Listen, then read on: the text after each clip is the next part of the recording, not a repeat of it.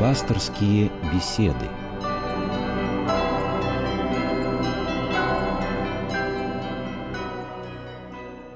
Здравствуйте, уважаемые радиослушатели! В студии Константин Корольков. Пасторские беседы в эфире. И сегодня у нас в гостях, сегодня наш собеседник, священник Алексей Ладыгин. Здравствуйте, отец Алексей. Здравствуйте. Ну, с самого начала я хочу поздравить вас и всех наших радиослушателей с праздником Рождества, с великим праздником. Действительно удивительный день, удивительный праздник, который, наверное, для многих очень-очень много значит, как и для вас. Конечно, э, Рождество Христово, оно всегда глубоко отзывается в сердце.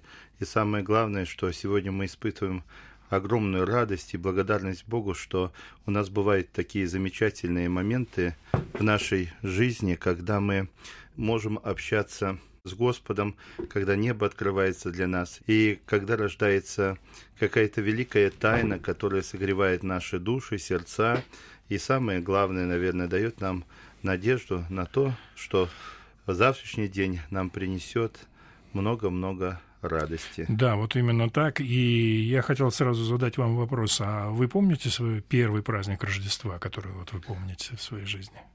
Я всегда помню Рождество, потому что, невзирая на то, что я родился в советское время, я родился в религиозной семье, наша семья была простая, крестьянская, и мы всегда праздновали Рождество, и без этого события не проходило у нас ни один год. И самое главное, что мамочка нас всегда водила в храм, э, а если даже мы не могли пойти э, в храм, она все равно приезжала после ночной службы очень рано, мы еще не уходили в школу, она обнимала нас, целовала, поздравляла с праздником. И вот ту благодать, которую она привозила из храма, она наполняла наши сердца. И, конечно, мы всегда готовились к Рождеству, потому что Новый год в нашей семье он проходил как-то незаметно. Конечно, мы, как и все, украшали елку.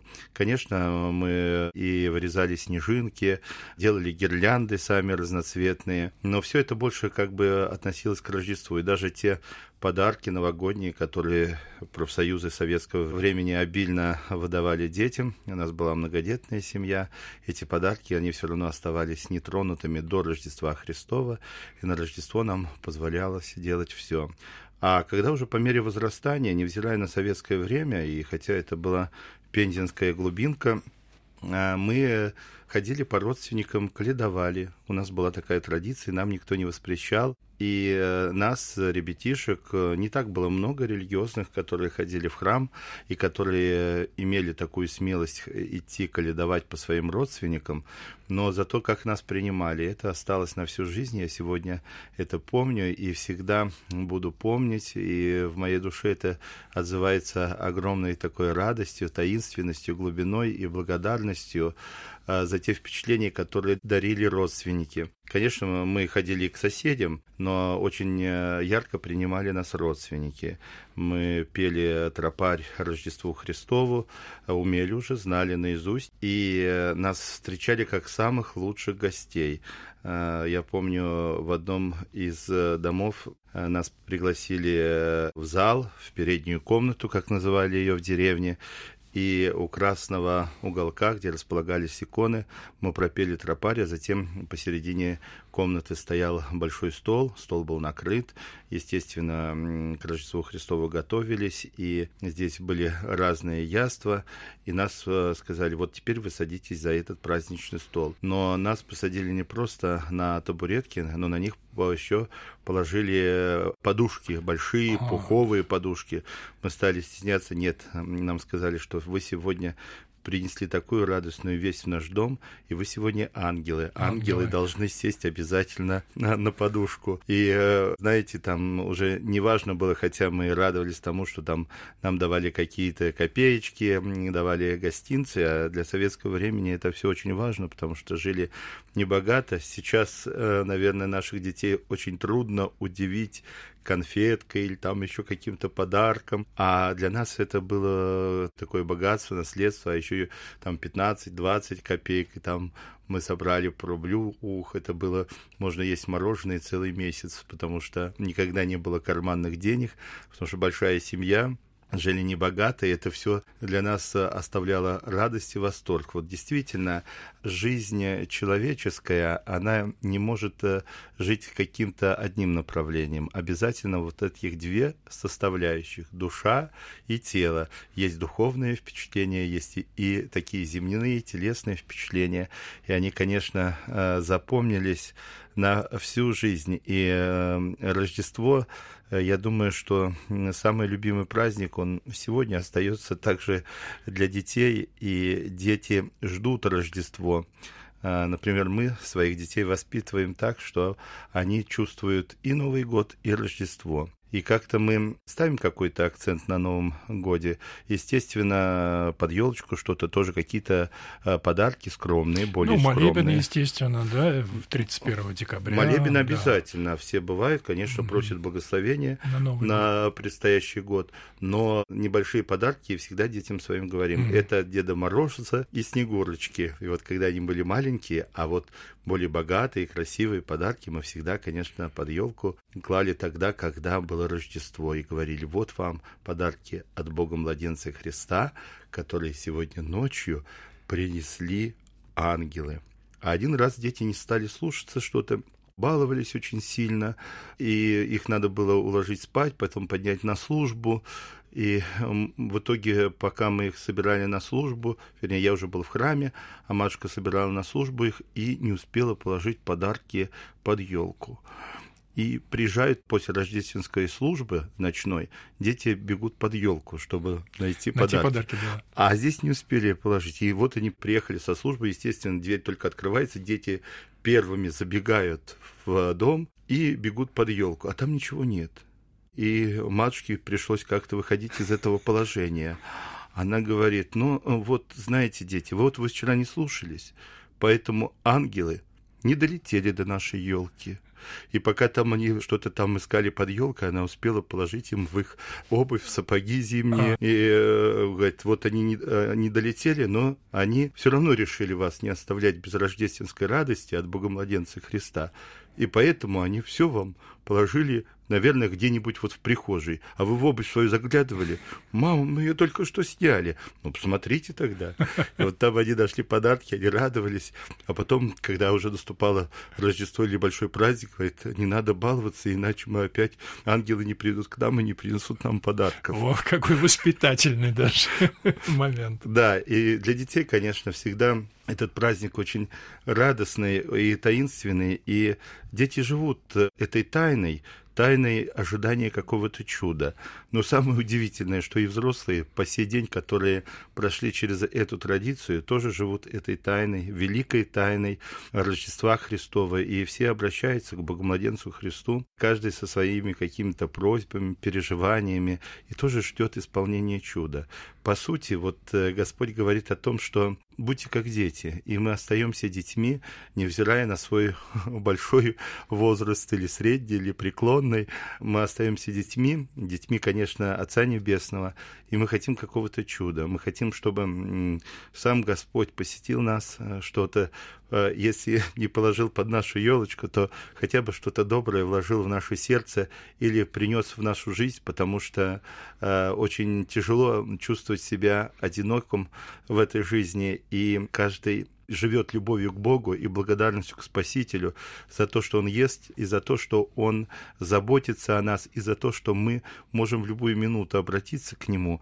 Это тайна, это чудо обязательно произойдет э, с нами не только в рождественскую ночь, а вот, но во все дни жизни нашей. Но особо, конечно, сугубо в рождественскую ночь, поэтому не только дети, но и взрослые ждут Рождества, ждут этих вот прекрасных, замечательных в нашем Отечестве зимних впечатлений, эти впечатления, они более сильные тогда, когда человек бывает на рождественской службе. И вот сегодня, кто из нас побывал на рождественском богослужении, он чувствует, насколько у него огромный прилив сил, энергии, благодати Божией, такой внутренней необъяснимой радости и уверенности в том, что с нами будет все хорошо. Потому что вновь родился Христос. Он пришел на землю. И, наверное, надо помнить о том, что Рождество Христово – это не просто воспоминание исторического события, хотя мы знаем, Господь все-таки пришел в определенное время, в определенное место.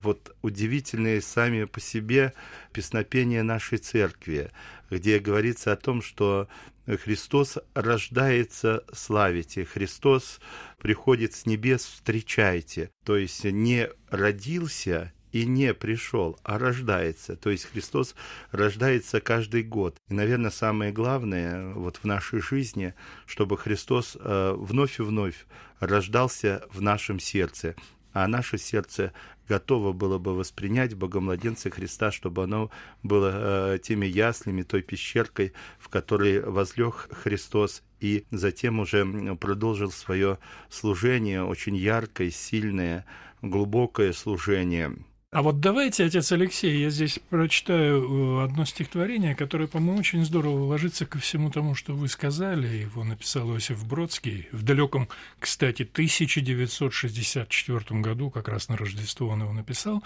И вот оно как-то передает вот то же самое. Вот смотрите. «Волхвы пришли, младенец крепко спал, звезда светила ярко с небосвода».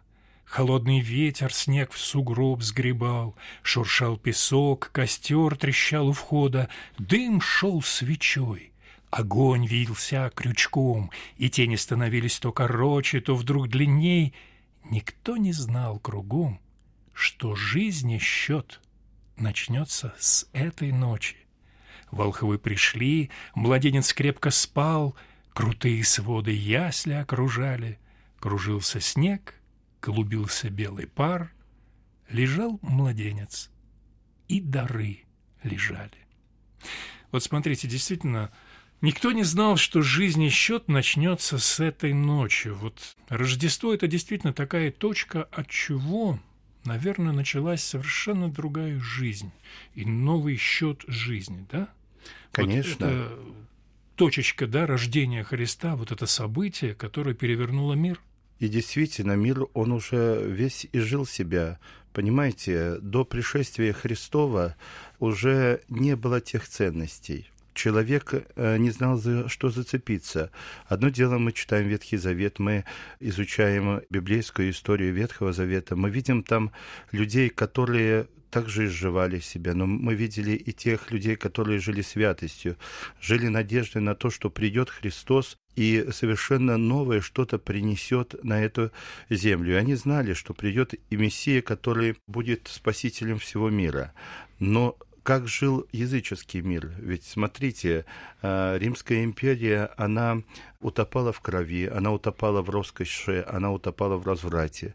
Мудрецы говорили, и философы у темпора, у Моруса времена, у нравы, зачем нам жить, давайте мы сегодня все возьмем от этой жизни, чтобы завтра умереть, и как похоже это на сегодня. Действительно, Восток и Азия смотрели все на Ближний Восток, потому что знали предание, что придет тот, который изменит всю ситуацию в этом мире. И если бы не было пришествия Христова на землю, то э, человечество изжило бы само себя, оно просто бы уничтожило себя. Поэтому, конечно же, когда пришел Христос на землю, Он принес новые, совершенно новые жизни, новые ценности, новые законы, новые стремления человека, э, любление не земного, а небесного. Поэтому здесь происходит изменение всей Земли, изменение сознания человека, изменение жизни человеческой. Конечно, Христа Спасителя ждали, и поэтому сегодня Рождество Христово воспринимается не просто как событие, а как некая точка отсчета моей новой жизни, моего изменения, моей работы над собой, моего покаяния, моего обновления. И в этом, э, конечно, исключается вся тайна Рождества Христова. Не просто, конечно, встретить Рождество, посидеть за праздничным столом, э, пригласить гостей, навестить друзей и так далее. Здесь церковь дает э, возможность нам поразмышлять, а зачем пришел Христос, для чего Он пришел на землю, что Он принес, и что должен я Ему принести в дар, как принесли в дар Ему пастухи та природа видимая, тот видимый мир, есть разные сказания, которые тоже очень глубокие и тоже говорят о преобразовании человека. Сейчас, например, мы для детей в наших воскресных школах очень часто ставим оценку, когда пришли все деревья и принесли Богу младенцу Христу свои дары. Кто-то листочки, кто-то цветочки, кто-то плоды. И только еле стояла где-то там вдалеке, боялась подойти к Богу младенцу Христу, потому что ей нечего было Кроме принести. иголочек, да? У нее иголки, но иголки, они колючие, они могли поранить Богу младенца Христа. Поэтому, конечно, она стояла в стороне, она только наблюдала за рождением Христа, а каждое дерево приносило то достоинство, которым украсил его Господь. И вот Господь увидел эту ель и сказал, почему ты не подходишь ко мне? Она говорит, мне нечего принести тебе, Господи, у меня вот только мои иголки. Но за то, что ты имеешь такое смирение, за это я тебя украшу тем, что ты и зимой, и летом будешь зеленая, и многие звездочки спали с неба и украсили ели или елку, как мы сегодня говорим. И вот простой рассказ, который, казалось бы, говорит о чем? Говорит о том, что, что э, Господу больше всего приятно, что мы можем принести Христу, Богу-младенцу Христу в подарок сегодня. Это наше смирение. А смирение – это матерь добродетелей. И чтобы принести смирение, то есть мирно жить и воспринимать все, что происходит э, в твоей жизни, и в то же время никому не приносить никакого зла, потому что ты будешь воспринимать и понимать, что все, что тебе Господь дает, это дает ради твоего спасения, и ты не будешь никого обижать и ни на кого обижаться. Поэтому вот эта вот добродетель, она нужна Господу. И человек, который приносит ее в момент Рождества или скажет, Господи, я к Рождеству готов тебе принести это смирение в какой-то хотя бы малой доле, почему мы сейчас проходили через дни рождественского поста, мы же искали этот праздник, мы через пост, через работу над собой, через покаяние, мы думали о том, как мы должны прийти к Рождеству Христову, а что я принесу Богу в очередной раз. Вот Господь мне дает еще год жизни, еще год жизни. Мы можем считать свои дни от Рождества Христова, можем считать от своего дня рождения. Но в итоге Господь каждый год дает нам жизнь. Что я ему принесу в дар? Например, вот есть очень прекрасное у святых отцов рассуждение о волхвах. Нет, Бог принимает всех. Он принимает и простецов, ведь первыми пришли поклониться пастухи, потому что они не рассуждали, не размышляли о Рождестве. Они услышали о благой вести, пришли и восприняли. Они как... услышали зов, да. Да, ангелов, дела, да. и пришли и поклонились Христу. И если мы говорим о пастухах, мы можем говорить о сотне тысяч, а может миллионов э, христиан, которые в простоте сердца, не зная богословия, как говорят э, наши бабушки, не знают богословия, но как они искренне чисто веруют и как они остро чувствуют всякую ересь и всякую неправду, которая может прийти в Церковь Христову. То есть э, в простоте сердца воспринимают эту радостную весть и идут за Христом и приносят Ему совершенно удивительные спасительные дары своей собственной жизни, своего покаяния, исправления, терпения, смиренного несения нелегкого жизненного креста, а на Руси никогда жизнь не была легкой, она не была легкой тогда, она не легкой является и сегодня, но при этом сердце наше, оно всегда остается с Христом, остается с Россией, остается с нашей русской православной церковью. Это очень важный такой момент. Но есть и люди, которые ученые, которые ну, мудрецы, надо да. Да, рассуждать, размышлять. Вот вам, пожалуйста, образ волхвов волхвов, они шли. Поймите, э, здесь если говорится о том, что они шли, если волхвы устали и пришли, это было совершенно рядом, это близко, им не нужно размышлять, раздумывать, а вот волхвам нужно было преодолеть определенный путь, тяжелый очень путь, очень жесткий путь, с разными испытаниями, это зима, это, это дикие звери, это холодные ночи, это песчаная буря, а время января, Рождества Христова. Мы знаем, и сейчас бывают такие события, когда в это время выпадает снег на Святой Земле. Да. И поэтому, когда Бродский пишет свой стих и говорит о, о, холоде. о холоде и о снежной буре, то это не только применимо к нашей стране, к, нашему, к нашей России, это применимо и оказывается к Святой Земле. И там, и на Афоне, и везде может выпасть снег. Совершенно вот эта вот э, погода, она могла и застать волхов тогда, когда шли. То есть они прошли определенный путь. Ну, я они думаю, прошли что это испытания. месяцами они шли. Конечно. Что если учитывать, что это где-то в районе Персии, да, они Да. базировались. Ну, рассчитывается, как если мы берем Ирод э, уничтожал младенцев до двух лет, вот это период где-то того времени, когда шли волхвы год или там несколько месяцев, но, по крайней мере, они шли большое время. Это путь ко Христу, чтобы принести Ему дары. И они шли, они работали над собой. Это вот образ человека ученого, человека, который живет, который ищет Бога. Он должен пройти этот путь. Серьезный путь через испытания, через охлаждение, через зной, через стужу, через болезни, через какие-то другие жизненные трудности. И вот когда человек такой обретает Христа, он может ему принести в дар.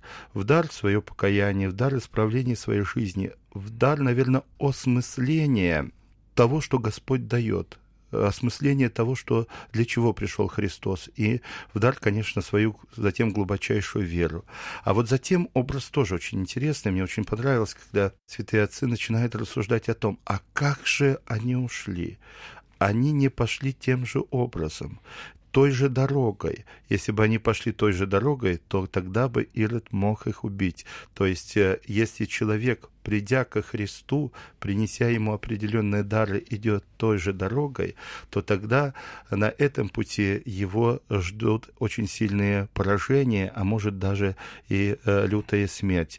Но они пошли другой дорогой, возвратились, говорит нам Священное Писание, другой дорогой. И вот здесь, когда человек обретает Христа, когда он уже ему приносит какие-то первоначальные дары, он должен пойти другой дорогой, совершенно другой жизнью, новой жизнью, жизнью во Христе, чтобы в его сердце, конечно, отозвалось то учение, которое Господь оставил, то несение креста и то исправление кривизны нашей жизни и собственного жизненного пути. Тогда, конечно, человек в полноте мере поймет, для чего пришел Христос, и будет оправдано вообще пришествие Христова и та человеческая вера, то восприятие, которое он смог приобрести вот на этом пути. Удивительно глубокое, конечно, здесь понимание. И действительно, если вот мы сначала говорили с вами о празднике, вот это, об этой атмосфере, то вот эти глубочайшие смыслы и какие-то, наверное, внутренние для себя постижения, вот это очень-очень важно. Мне кажется, что вообще вот в нашей церкви, в нашей православной церкви, вот в каждый праздник, каждое событие, оно именно требует и такого подхода. Это же не просто радость, это не просто празднование. Любое событие, любой праздник в календаре, он несет за собой глубочайший смысл, и глубочайший смысл не просто смысл, а это относится ко мне лично. Я должен что-то сделать, что-то осознать. И вот мне кажется, что Рождество – это вот тот праздник, который наиболее ярко открывает человеку вот этот момент осознания – своего места в этой жизни, своего пути и того, что он должен сделать. Потому что мы действительно, как дети, все равно каждый год для себя загадываем какие-то желания. Это не только желания там какие-то мирские, это ведь желания внутренние. Это какой-то внутренний посыл, и очень часто это наше стремление, желание нам трудно выразить словами. Это, это нечто сокровенное. Это нечто сокровенное, это есть какой-то тоже зов, призыв, которое ты ощущаешь, и вот оно выражается в каком-то внутреннем устремлении. Вот что мы должны тогда в Рождестве? Вот какое устремление? Как нам это почувствовать? А вот это вы очень глубоко сказали. А как мы должны почувствовать? Вот смотрите, когда пришел Христос на землю, мир спал, была тишина, глубокая тишина. Мир жил своей жизнью. И как похоже это сегодня. Мир живет своей жизнью. Сотни, тысячи, а может миллионы людей в эту рождественскую ночь тоже спали и жили своей обычной, обыденной жизнью. И для них события Рождества Христова прошли незамеченными. Вроде бы человек и не отвергает Бога, вроде бы он сегодня сидит за праздничным рождественским столом, вроде бы подарил подарки жене, своим детям, своим близким, может даже и сделает какое-то доброе дело, все равно для него событие Рождества – это вот как простой воскресный день. Ну, праздник, ну, подготовились, ну, сели за стол, ну, выпили по стопочке, ну и слава Богу. И здесь э, еще э, очень прекрасно сказал один из великих отцов церкви, Феофан Затворник, святитель Феофан Затворник, он сказал, если человек не почувствовал в эту светоносную ночь радость пришествия Христа Спасителя в своем сердце, можно тогда сказать, что такой человек неверующий. Он еще не обрел Христа в этой жизни. Конечно, мы можем говорить словами, но на самом деле внутреннее переживание Рождества, оно начинается тогда, когда что-то есть в нашем сердце. Тогда мы, когда мы стремимся пойти в храм Божий в этот день. И если мы не идем в церковь, значит, мы не можем понять глубины, мы не можем открыть для себя Христа, который открывается в полноте только через те церковные таинства, через ту службу, которая совершается в храме Божьем. Вот один из святых отцов и проповедников очень хорошо сказал о том, что «А что для нас Христос?» Это сказал современный проповедник. «А что Христос? Вот Он пришел на землю. Мы Его называем о том, что и ангелы возвестили, ведь пастухам они сказали, что родился вам Спаситель мира. То есть Господь спасает нас. От чего спасает? Для чего спасает? Почему спасает? И здесь каждый из нас должен понять, что у нас падшая человеческая природа. Мы своим грехом уничтожили себя. Это вот как человек, у которого раковая опухоль съела какой-то орган. Ну, например, печень или другой орган, или у него больное сердце, а оно уже съедено болезнью. Что нужно сделать? Нужно найти донора, нужно заменить этот орган, нужно совершить переливание крови и так далее. И вот Господь э, является вот этим донором. Он спасает нас. Он дает нам свою божественную плоть, Он дает нам свою божественную кровь для того, чтобы исцелить нашу греховную природу, чтобы сделать из нас уже негодных, пригодных для Царствия Небесного. И вот когда человек все это осознает, осознает великую милость, не просто формально воспринимает эти слова, а это нужно понять. Представьте, вот насколько человек, который находится при смерти, благодарен тому, кто даст ему свое сердце, или даст ему свою печень, или даст ему свою почку, или даже даст ему возможность быть донором это вообще великое чудо. Насколько благодарен человек такому человеку. Он дал ему возможность жить, и человек продолжает жить. Он поминает этого человека, он благодарит его. Может, даже фотография его висит на его стене. Почему у нас висят иконы на нашей стене? Почему мы делаем вертеп Рождества Христова? Чтобы, во-первых, видеть своего благодетеля, быть ему благодарным, чтобы этой благодарностью наполнялись сердца наших детей. И вот, конечно, вот таким показателем того, что мы воспринимаем само воплощение Сына Божия на землю. Это внутренняя радость об этом событии и стремление прийти в храм Божий и поклониться Ему, как некогда волхвы, как некогда пастухи пришли и поклонились Христу Спасителю в Вифлееме, в той пещерке, где Господь воплотился. Ну что ж, пришло время завершать нашу программу. Сегодня было очень интересный наш разговор и много действительно глубоких вещей, которые, наверное, запомнятся и послужат в определенном смысле точками, отправными точками для дальнейших размышлений, для дальнейших, может быть, даже поступков для всех, для нас, для меня и для всех наших радиослушателей. Спасибо вам большое, отец Алексей. Давайте в заключение еще раз поздравим наших радиослушателей с праздником, с Рождеством. Спасибо вам большое. Конечно, всех сердечно от души поздравляем с праздником Рождества Христова. Всем вам сил, терпения, крепости, здоровья, э, конечно, чтобы в семьях было благополучие, чтобы дети радовали, чтобы родители наши долго жили. Ну и, конечно же, желаю, чтобы Богомладенец Христос исполнил все ваши тайные, добрые, сердечные желания с праздником. Спасибо, отец Алексей. Я, конечно, присоединяюсь э, к этим словам отца Алексея Ладыгина. Мы поздравляем вас с праздником и всего вам самого-самого доброго. С Рождеством вас!